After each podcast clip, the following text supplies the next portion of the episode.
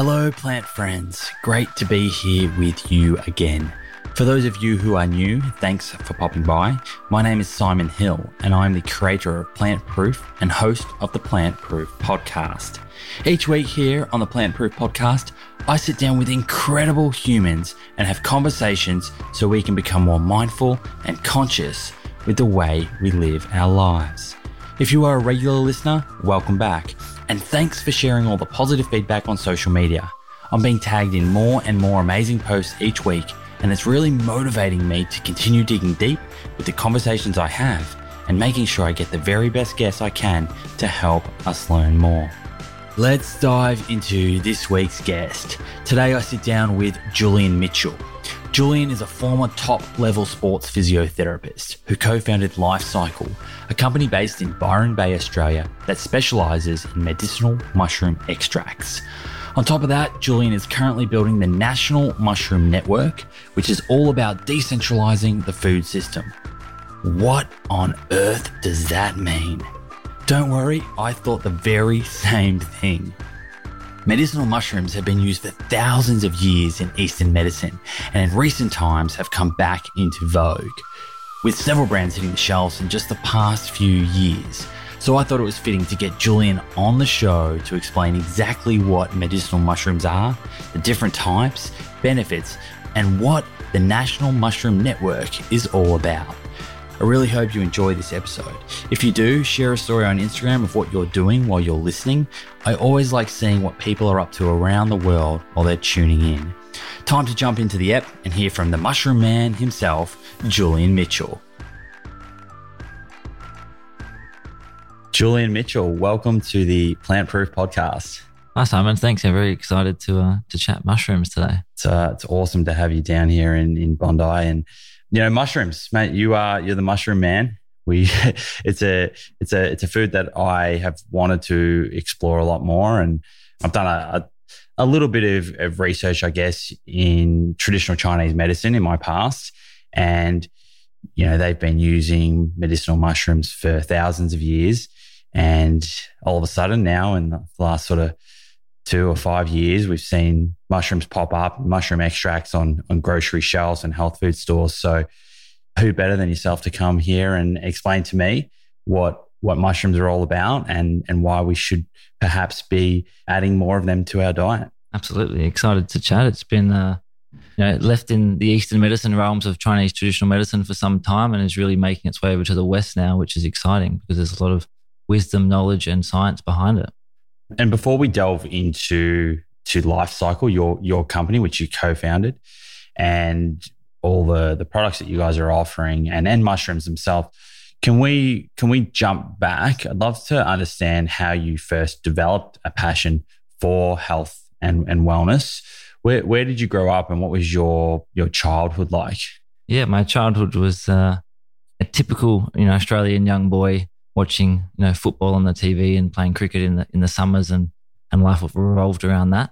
Um, that was the starting point, and then I guess as I you know went through you know junior football and and cricket and things and understanding the need to to get an education as well, I started marrying that up with how do I how do I do both, be involved in sport and uh, you know have a have a career, and so went down the path of physiotherapy. Always fascinated by elite sport and elite athletes and how they thought, trained, performed, and just that spectacle. And was very lucky. First job out of university was in the uh, English Premier League. So finished my last exam um, and then flew out straight away. And we went, went and worked at a team called the Wolverhampton Wolves, which were in the Premier League. And at that time, we're on top of the table, actually, above Man U and, and Chelsea for, for a couple of weeks at least. So it was a, an amazing sort of trajectory to go from, you know, Perth, Fremantle University to the English Premier League, where, uh, you know, you're, you're hanging amongst managers and coaches like Jose Mourinho from Chelsea and meeting Tim Cahill and and I sat near Harry Kewell at a basketball game courtside and so it was a, a fascinating world must that been, I jumped into. Must have been pinching yourself in some of those moments. Absolutely, it was um, everything I dreamt of yeah. um, occurring within you know. What, what year did you finish physiotherapy? It was 2009. That's crazy. You know, you know, um, I, I did physiotherapy as well down in Melbourne, and I, I graduated in 2009. wow. and, went on and was working with um, with the Richmond Football Club. So we we followed a similar path there. Yeah, yeah. Um, okay, so you you grew up in Perth. You you went on. You studied physiotherapy. You're working with elite football teams, elite athletes. When did you sort of transition out of that part of your career and into running your own business or getting interested in in mushrooms? Like, how did all of that come about?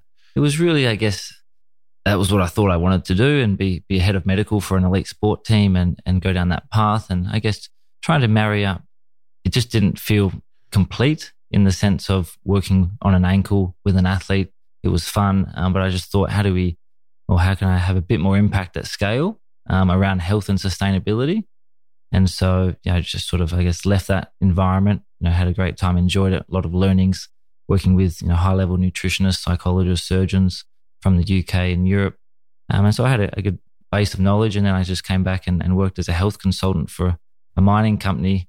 And there we were sort of uh, spending a lot of time on mental health, talking about these issues with, with FIFO workers and which is fly in, fly out workers in, in WA. And uh, I guess just from there, you know, a lot of talks on nutrition, a lot of understanding on that, and just realizing, uh, you know, how can we solve this issue? It's about providing the solution in terms of mushrooms being a solution because very low water use required, very low land use required. You know, they're grown from a waste product, seemingly such as coffee waste or, or other agricultural waste forms. And so it's a, a more sustainable future for us to feed ourselves. Um, it's a more ethical one. And it just seemed right. And it ticked so many boxes that Ryan and myself, my co founder, who we were working with in the mining, when we came up with the idea of, of mushrooms and, and coffee waste and, and the future of food, um, that's sort of how we went down that path but we never imagined it to be where it is three years on. Did Did you like you identified there was a problem with the food system? It sounds like at that stage when when you were you know drawing this this connection and getting interested in mushrooms. But did you like go up on the whiteboard and, and think about all the different types of foods that could solve this problem, and then you came to mushrooms, or was mushrooms introduced to you by someone else? Like how how how did how did mushrooms come about? It's so funny you say whiteboard because when we're up uh, on mine sites, uh, Ryan and I would you know have our whiteboard coated with ideas um, around this, and it was trying to find which was the biggest lever, understanding solar energy, wind energy. We're moving to renewable energy, which is great. You know, how are we thinking about food at scale? And so looking at different systems, hydroponic systems, soilless systems, urban farming, um, but really all tracked back to protein source and what had the best nutrient value in mushrooms from an amino acid profile, from a polyphenol antioxidant profile, from a, an immune profile and it just tastes in terms of delicious and organic and grown from waste. Again, it was just tick, tick, tick. Um, and no one was doing this. No one was mm. playing in this space. And we sort of saw that wave of, you know, uh, hemp, medicinal cannabis playing out at the same time in California and, and North America and understanding the ball would move to mushrooms. So we wanted to be at the forefront of that, which, you know. So you could sort of see that these these alternatives, I guess, at some stage were starting to become more mainstream. And people were looking for other options in the yeah. market. Yeah, exactly. And from from that sort of brain initial brainstorming where you you decided you wanted to do something with mushrooms, how did it play out? What was the journey towards founding Life Cykel, starting it? Can you talk us through that process? Yeah, it was sort of, I, I guess, just taking the jump. Um, I mean, we remained in our in our jobs, full time employment, and we were lucky we were working in a mining environment so that Foster's was one week on, one week off. And so in the week off, we would be in Perth just building the business. And we started with a crowdfunding campaign. It's a good way to, I guess, understand if there's you know, engagement, if there's interest in what you're doing. It's a good way to build community and, and raise some capital early. And what year was that? What year was that? That was three years ago. Yeah, so 2015, late 2015. And what sort of for that crowdfunding campaign did you put together a video, or what were you what were you sort of uh, not not selling, but what were you showing to the people that were going to pledge their money? Yeah, our mission at that point was to build the world's first urban mushroom farm in Fremantle, where we recycle coffee waste from local cafes. And we take that to within a five kilometer radius to grow mushrooms, which go back on the menu as a hero of the dish. And I mean, I'm just I'm just trying to fathom this. You guys were you came up with this idea of, of mushrooms, and now you're talking about recycling coffee. There must have been so much reading and learning. Like, did you did you get someone in who had done this before, or were you winging it to an extent at the start? And and how did you how did you grow your, your first mushrooms yourself? Yeah, we grew our first mushrooms just we did the experiments on our kitchen bench and we, we set up the wine the wine cellar in, in terms of a dark room where we where we were growing these mushrooms, uh, which it's always very funny to look back at those pictures um, to realize how much we didn't know about mushrooms. And even when we actually crowdfunded, um, we hadn't grown a mushroom until after the crowdfunding. And so we sort of, I guess, had this idea and we just sort of went with it and, and continued to to believe, you know, we could do it. And as we know through Google, YouTube, and all the plethora of you know information out there, there's so much to learn. And uh, you know, we connected with some experts in mushrooms as well, and it all, all prevailed. And so the crowdfunding campaign was a success. Yeah. And the the company sort of launched, so to speak, right? Yeah. And what was it what was the first year like in terms of actually starting to to grow the mushrooms and and begin your product development? It was it was both in terms of it was amazingly great and it was amazingly difficult because growing mushrooms from coffee waste is typically very hard. You need a very sterile environment. You know, there's a lot of back end science behind it. And then at the same time, we got a lot of media. So in the first three months, we got some media on ABC, got around, you know, 1.5 million views. And then we had David Wolfe from North America do a video on us, which we didn't know about. And that got another million views. And so we had Huffington Post and Land. What was the narrative of this media? Like, what were they saying? This is the this is the future. this food. is the future. It's a circular economy. Um, you know, this is I guess young guys thinking outside the box and having a go, which is exciting. And that coffee waste into mushrooms. And so I think yeah, that mushrooms have you know haven't been a part of mainstream media or mainstream conversation for a long time. There's been a more a phobia around them. We've been stuck to the button mushroom, and they were very excited about well, what are these other mushrooms you're growing? I've never seen them. And that, I guess, that circle and that cycle, that's where your name, Life Cykel, came from, which is with a K for those listening. And, and I'll have the link to the Life Cykel website in the show notes. In terms of coffee into mushrooms, can you talk us through that process? How how on earth does that happen? Yeah, it's a it's a modern day alchemy. It's a form of a metamorphosis. But mushrooms are amazing. They're known as nature's recycler. And so in a in a forest, you'll find mushrooms all over a rotting dead, dead log, whether it's the fruiting body, the actual mushroom, or the mycelium, which is the white root structure of mushrooms. And we can talk about that because that plays an integral role in the ecosystem of the forests and the health of the ecosystem. And so essentially, the mushrooms grow from coffee waste because they're able to adapt. I mean, mushrooms can grow from many things. Right now, we're doing experiments with textile waste because textile waste is, a, is an enormous issue. It's the second biggest polluter behind the fossil fuel industry. And so we're running experiments now with, with companies such as IKEA and Australia Post managing textile waste and doing trials. And that's very exciting. So I guess at the core of it, mushrooms are very adaptable and they're able to eat anything that has a cellulose base. And so this is a lot of agricultural waste and this is wood and, and coffee as well um, has more nitrogen, but we're able to, I guess, add different formulas to get it perfect and not easy, but we've been able to do it and it's exciting because there's so much coffee waste out there. So if you if you take that coffee, you have to put the coffee into certain conditions. I'm assuming like humid type of forest floor type conditions and do you need to add anything to it for the mushrooms to grow?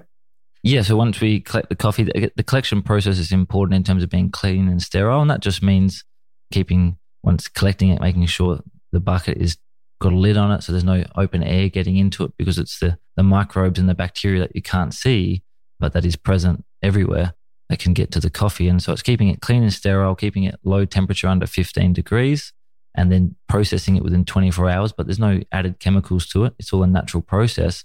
So it's just working with the parameters of nature and giving the mushrooms the best chance over bacteria. And so if you keep it cold, it makes it easier for mushrooms to win that battle. If you keep uh, the environment dark, if you keep it very sterile, then the mushrooms will win out over other competing bacterias and ingest that coffee waste. And then you put it into, like you said, a, a forest floor environment um, where it's high humidity, high oxygen, dim light, and then they'll start to fruit after 14 days. And, you know, people listening are probably thinking, well, there's, there's lots of different types of mushrooms, right? Does, does coffee in those conditions produce a very particular type of mushroom? You know, say at supermarket, shiitake, oyster, uh, enoki, things like that. Um, how are the different types of mushrooms cultivated or produced? Yeah, yeah typically they're grown from sawdust or straw. Um, and I guess where that sawdust comes from in terms of you know logging um, is not something I guess that we are fond of. So the more mushrooms you're growing from from sawdust, the more logging that is occurring, and we just think there's other materials such as hemp for you know for that can replace the logging industry because that's you know in many ways a disaster in itself. These are the lungs of Earth. This is a, an ecosystem that provides biosecurity through biodiversity. And so coffee waste was already being used. It's already being farmed. It's already being shipped here, the bean, and 99% is ending up in the landfill. And so that can be used as, as, uh, as mushrooms. So, so what type of mushroom are you producing from the coffee? Yeah, we, uh, I guess we can lay claim to being the only company globally growing all mushrooms from coffee waste. But what we focus on is lion's mane, reishi, turkey tail. And we've just begun a native cordyceps strain, which is very exciting. Um, this is another medicinal mushroom. But then we grow oysters, which are known uh, as the, typically the vegetarian steak because of its health profile, its amino acids, its iron, and its B vitamins. And many strains of oysters. There's the pink, pearl, blue, white. Yeah, around 12 strains in total. And and Life Cykel is using all of these to produce extracts, or are you selling some of them as, as whole mushrooms, or what happens to them after yeah. you've grown them? We started off as a, a, typical mushroom agricultural company. We had a mushroom box that people would put on their kitchen bench and grow mushrooms and connect to the, the experience, connect to growing food again, connect to the story, and as well as supplying fresh to restaurants. And then beyond that, I guess we've evolved now into a biotechnology company from agriculture. And what does biotechnology mean? Well, it's fusing biology and natural processes with today's technology. And so we have a lab, we have a biotechnology engineer from France, um, we have a mycologist, and we have a, a, food scientist. And so there's a lot of, I guess, laboratory environment there where we're able to use natural processes to create what we think are, you know, potent preventative medical applicational drinks and extracts. Talk us through the different extracts you have. I know you've got, you know, like reishi and, and lion's mane and and whatnot, and you have them in liquid and powder forms.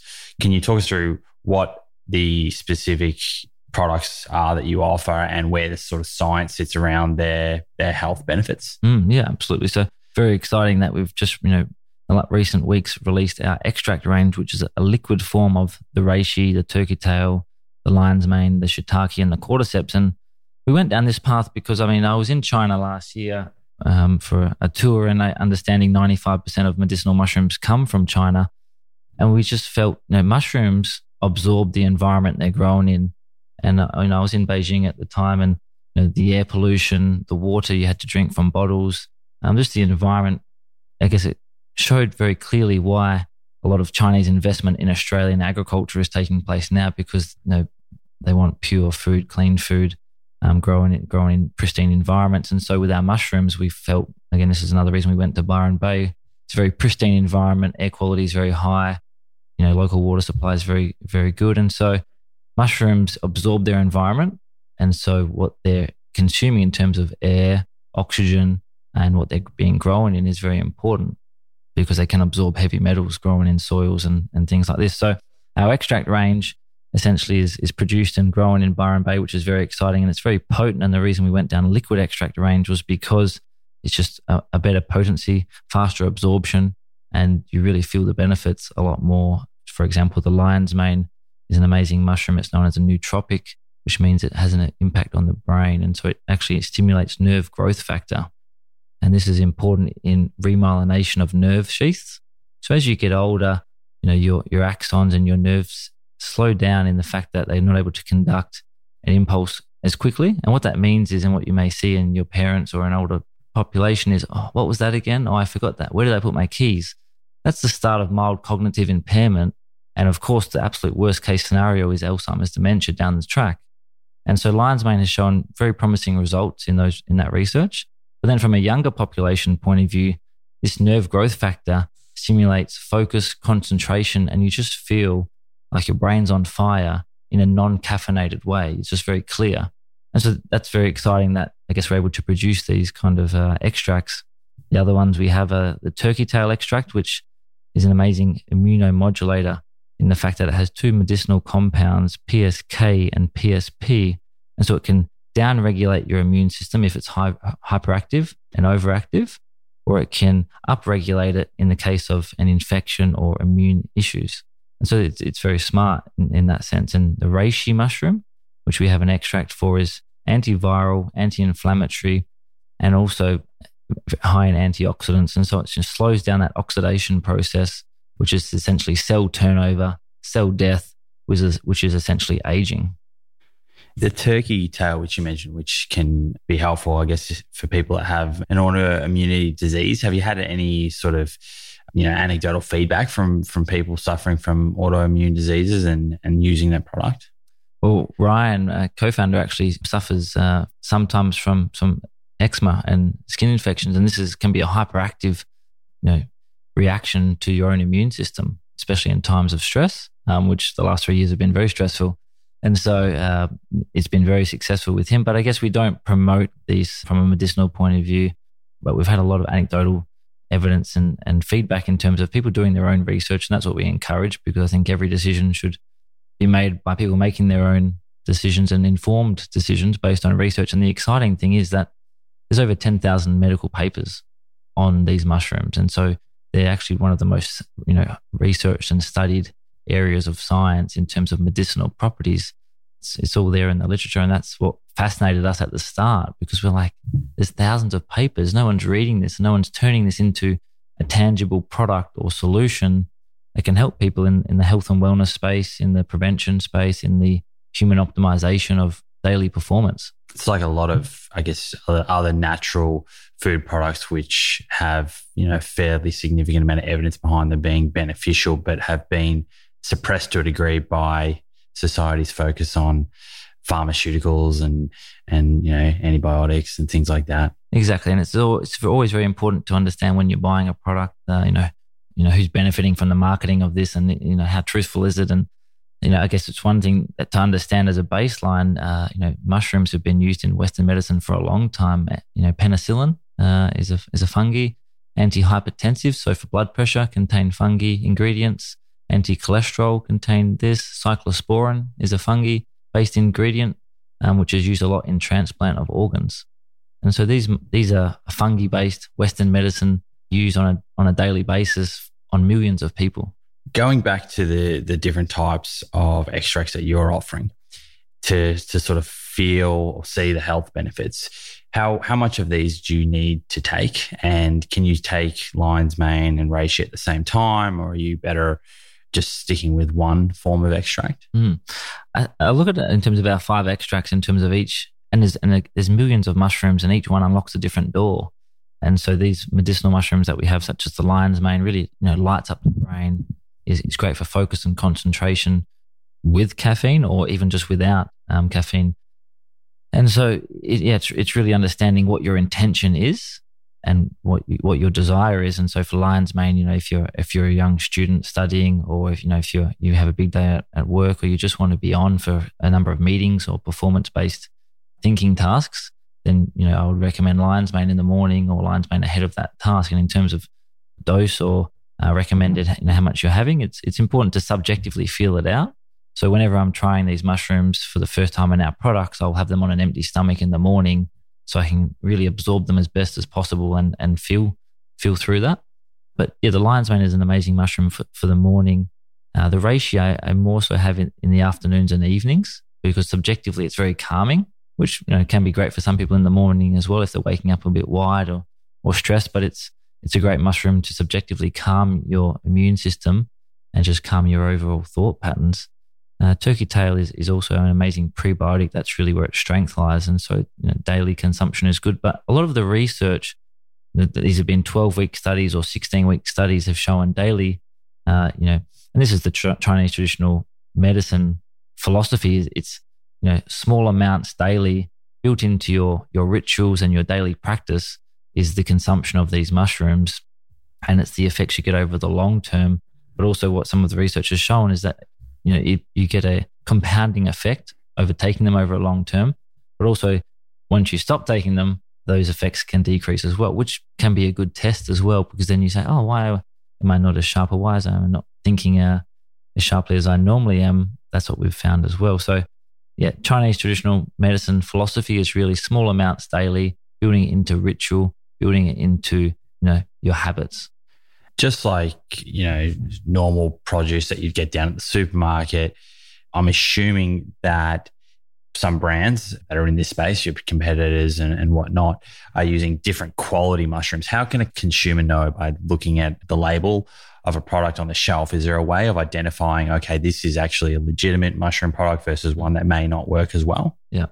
And this is a great balance between, I guess, business strategy and what you want to give the consumer is the best product. And, and so for our vision, it's always been locally grown, um, whether it's our mushrooms, um, whether it's any of our products. And so we've always tried to move towards that space. And so, you know, for us, we are a, biotechnology company. And, and so at the back end, we have a biotechnology engineer.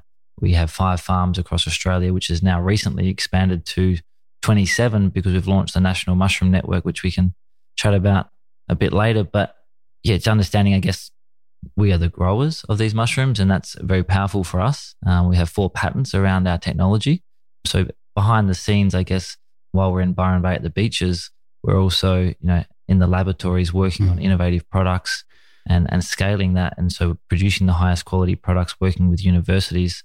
And I guess that's always the the conundrum sometimes with, you know, with companies in terms of branding versus growing versus doing both. And we're, you know, we're trying to do both in terms of build a, a brand that's reputable, but really be as transparent as possible. I think transparency will win in the long term with any business going forward the more you can talk to your customer and educate them and tell them how they were growing, show them how they were growing on Instagram, Facebook, YouTube, and all these channels, that's going to resonate. And then, of course, you know, open sourcing and letting people know what our lab results are of our product, um, the amino acid profile. I think for us, that's our defensibility. And that's why we think, you know, will put us in the strongest position. So you publish all of that information? Open um, to, you know, share all of that information because, yeah, wow. again, transparency will win. And that's what I want as a customer. And we just go off what we think that we want from other companies. And I think that's a good baseline. You mentioned Byron Bay again there. And it's an, if, if, if you're listening and you haven't heard of Byron Bay, have a Google, but make sure you try and check it out as well at some point during your life. It's absolutely beautiful. It's one of my favorite places in the world. And no doubt that's why you're, you're living there. Super jealous the the setup there. So you're you're growing these mushrooms. Have you sort of just taken land somewhere? And I'm going back to the farming because it's really interesting for me. But how how are you managing the growth of all the different mushrooms on your your farm? And second part of that question is what about like poisonous mushrooms or magic mushrooms that have you know hallucination type effects how do you have to be careful that those types aren't entering your system? Mm-hmm. Yeah. I mean, it's a great question because we are an agricultural company as well. And so, how are we managing that, that growing of, of these mushrooms? And so, along the journey, we've always, I guess, thought more to collaborate. And we think the, the evolution of business and the evolution of of ourselves is through collaboration and, and getting as many people involved as possible and building community. And so we work with a number of disability organizations. And that's really been amazing because they've had some changes in their the way they've, I guess, been funded. And so they've needed to be more commercial and mushroom growing fits really nicely with one, connecting with nature. They, they enjoy doing it and they're great at, at growing these mushrooms. And so we've been able to connect with a number of disability organizations around Australia who assist in growing the mushrooms because we've got so many balls in the air doing so many things. Um, we're able to connect. And at, in Byron specifically, we work out of the Byron Bay Herb Nursery, which is a disability organization which has been there for 20 years. It's a wholesale nursery it's an amazing environment. It's actually in the industrial area, but very few people know about it. It's hidden away, which is you know great. It's sort of a, a nice little sanctuary. And the, the team there in the greenhouses grow the mushrooms, look after them on a daily basis. And that's both medicinal mushrooms that we grow for extracts, and then also the mushrooms that we supply to the farm and Elements and Harvest and other great restaurants in town. So, yeah, it's collaboration is how we've been able to scale and, and grow so quickly and have these farms around Australia has that sort of that framework i mean you mentioned before the national mushroom network and i'm jumping a little bit ahead here but that is around having mushrooms grown at home across the country decentralizing sort of that food system is that where you got the inspiration from from having done that i guess with where you're growing your own mushrooms at the moment yeah it was i guess troubleshooting over the last few years and understanding you know, to grow mushrooms from step A to Z, there's a lot of science involved there. And that's where we learned very quickly that we needed a team of scientists besides Ryan and myself. And so Tom, Thomas came on board from Paris and a couple of other scientists and background sort of biology experts came on board. And so, how does the modern day consumer with very little time grow mushrooms at home? And so, the National Mushroom Network is a decentralized food system to enable that to happen, to enable anyone to be able to grow in their backyard or on their balcony. Uh, we have you know three different models. You'll laugh at this, but one's called the Solar Shroom Room that grows 40 kilos per week. And that's really enabling, you know, a town or a community to be fed through these mushrooms because that's a lot of mushrooms. And that's how do we at scale quickly transition out of that you know, meat based, unsustainable, unethical economy to a more plant based, sustainable, ethical, low on resources, very you know, healthy, very delicious sort of food system. How long does it take to, to grow that 40 kilos of mushrooms? It's on a revolving sort of door. Yep. So that's per week. Per week. 40 wow. kilos per week. And so it's it's growing mushrooms, it's creating a job for someone. And so, I mean, we've had some amazing stories that have been very help, heartwarming. A lady on the Mornington Peninsula who is a carer for her mum who has multiple sclerosis, only able to stay at home and support from from there, but now she can turn her backyard into you know, a business venture where she's growing mushrooms for her community, still able to stay home with her mum and support her as a carer. So those stories have, I guess, really empowered us to know that we're onto something here in terms of decentralizing food production. You know, what is a perfect meat alternative? Um, one of them we believe is mushrooms for so, many reasons. So essentially, on on that farming aspect, and the lady down at Mornington Peninsula, you can essentially become, I guess, a, a, farmer, but on a very small footprint. Is that right? Yeah, exactly. And uh, sort of connecting the dots between you know the Airbnbs and the Ubers, where you're using resources that was just sitting dormant, whether it was your house or your car, this is your backyard um, that you can now turn into feeding the community. What sort of space do you need for that? The one that was generating 40, 40. It's a three by three space. Okay. So this is the other thing for mushrooms is how fast they grow on an exponential curve. Each day they're doubling in size. And so they, you know, the turnaround is, is quick. This has taken us three years to build this system through mushroom growing and understanding how to best do it and make it a turnkey solution. But yeah, that's that's roll out. And We've got 20 growers now around Australia, and we're looking to have 400 by 2020 is the vision. And in terms of a, a return on investment, because I'm assuming that if someone wants to participate in that, they pay like an upfront fee or a monthly fee or something like that to get the, the setup yeah. and to be uh, educated on how to grow. Well, how long does it take for someone to become profitable. I mean, that's probably a little dependent on, I guess, their community and whatnot. But yeah, the, the great thing is since starting Life Cykel, we've never been able to meet demand for these mushrooms because they are delicious. They, you know, the hero of the dish. And so, in terms of you know return on investment, depending on how many mushrooms you want to grow, it's anywhere between four hundred and twelve hundred dollars profit per week for one solar shroom room is the model. And again, making it as, as turnkey as possible for people we've uh, been able to do a good finance uh, package and deal where for $100 down, um, you can be growing and you can be getting a return on investment immediately. So that's the exciting part about it uh, in terms of creating jobs, creating micro entrepreneurs. Because what does the future of work look like? Um, it looks very different to what we are doing and seeing today. And the person who is growing those at home, they then go out and sort of build out their own local distribution so to speak, to get the product onto shelves or at markets or whatnot? Yeah, sure. We support them through all of our knowledge and connections and networks um, in that food industry and space and, and how to best market and sell them. But it's enabling someone, it's really a business enablement kit enabling them to go and sell their mushrooms. And so we've got, you know, someone in Shepparton growing mushrooms there and, you know, they're Shepparton growing mushrooms. And again, it's going back to locally growing food production for carbon footprint. And you mentioned that there was sort of three options. That was like the the biggest, the largest option to jump into. But you know, if if listeners are are interested and they're like, okay, that might be a little too big of a jump for me to start with. What are the other two options of growing the mushrooms at home? Yeah, so we have the solar shroom room at 40 kilos. We have the the street defender at 15 kilos, and that's one a smaller model for a smaller town or just for feeding your street and and your friends and family as well.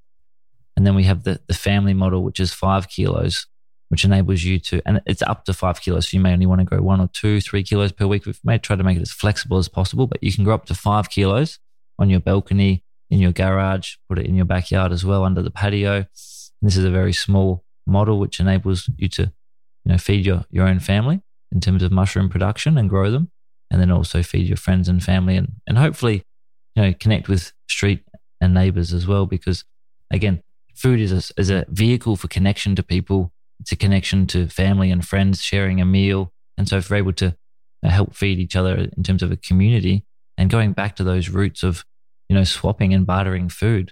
That's a community as well. And so hopefully it, it enables some of that down the track. And you're, I mean, you, you guys are set up in Byron Bay and, and these options are for, are for Australians. Is this something that's being done globally? Like, are you seeing that, you know, other, other companies are looking at these solutions in, for example, in the UK and America, or, or is it something that you're looking at taking overseas eventually? yeah, we're very excited because uh, we've had a lot of interest out of North America, especially for the biotechnology elements of what we're doing with, with our patents. But the National Mushroom Network will be rolled out globally in America early next year. So that's very exciting wow. because um, we think connecting the, t- the technology with what we have in terms of how we can manage it and the technical back end, yeah, it's very exciting because it's where the future of the economy is going, we believe. So I'd just like to to clarify the the National Mushroom Network and these different options where people can grow mushrooms uh, using the footprint that they have at home. That's edible mushrooms, like whole food mushrooms that you would see down at the grocery store, right? Yeah, exactly. Like oysters, uh, some lion's mane mushroom, which is not so much seen at groceries, but this is a, a white pom pom looking mushroom, shiitakes, and a range of other mushrooms, sort of edible gourmet mushrooms that are delicious and, and can be the hero of the dish. And the extracts, though, that you offer as a company, they're they're in extract form, presumably because you can't eat the whole the whole food mushroom, or you'd have to eat too many to get the the right sort of amount. A bit of both, yes. The the reishi, for example, and the turkey tail mushrooms are, not uh, edible in the fact that they're really hard. It'd be like eating a piece of wood. Um, and so we extract them in the laboratory using water and ethanol based techniques, and that pulls out all the medicinal compounds. And so if you were to boil reishi in water or just you know, try and eat it, um, you wouldn't get access to those compounds. And so that's why we have the extract range for that. And also, just uh, again, modern day consumer, it makes it a shelf life stable product and it makes it easy to consume, put in your bag, in your backpack on the run. So it's I guess catering for both um, uses. And if we're if we're looking forward, I guess the next five years, what does that look like for Life Cykel? We've spoken about you're expanding the, the National Mushroom Network out globally, but from a, a I guess a, an extract or product development point of view, I know you're playing around with things like the lion's mane in coffee, which I tried earlier. It was delicious. What else is sort of on the horizon?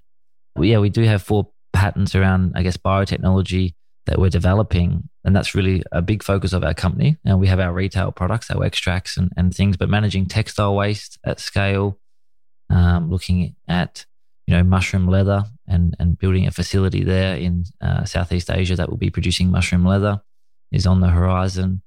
What, what sort of application would that, any, any sort of, you know, leather app, leather product you could, you could make with mushroom leather or? yeah, shoes um, or the fashion industry, upholstery. Wow. Um, you know, hopefully, maybe uh, my dream would be to have it inside a Tesla one day. Or, Is that? well, they, they'd definitely be the car company that I think would give it a go. Is it efficient? Like, how, how do you how do you turn mushroom into leather or a leather like feeling? Yeah, well, we we just grow, grow it in sheets.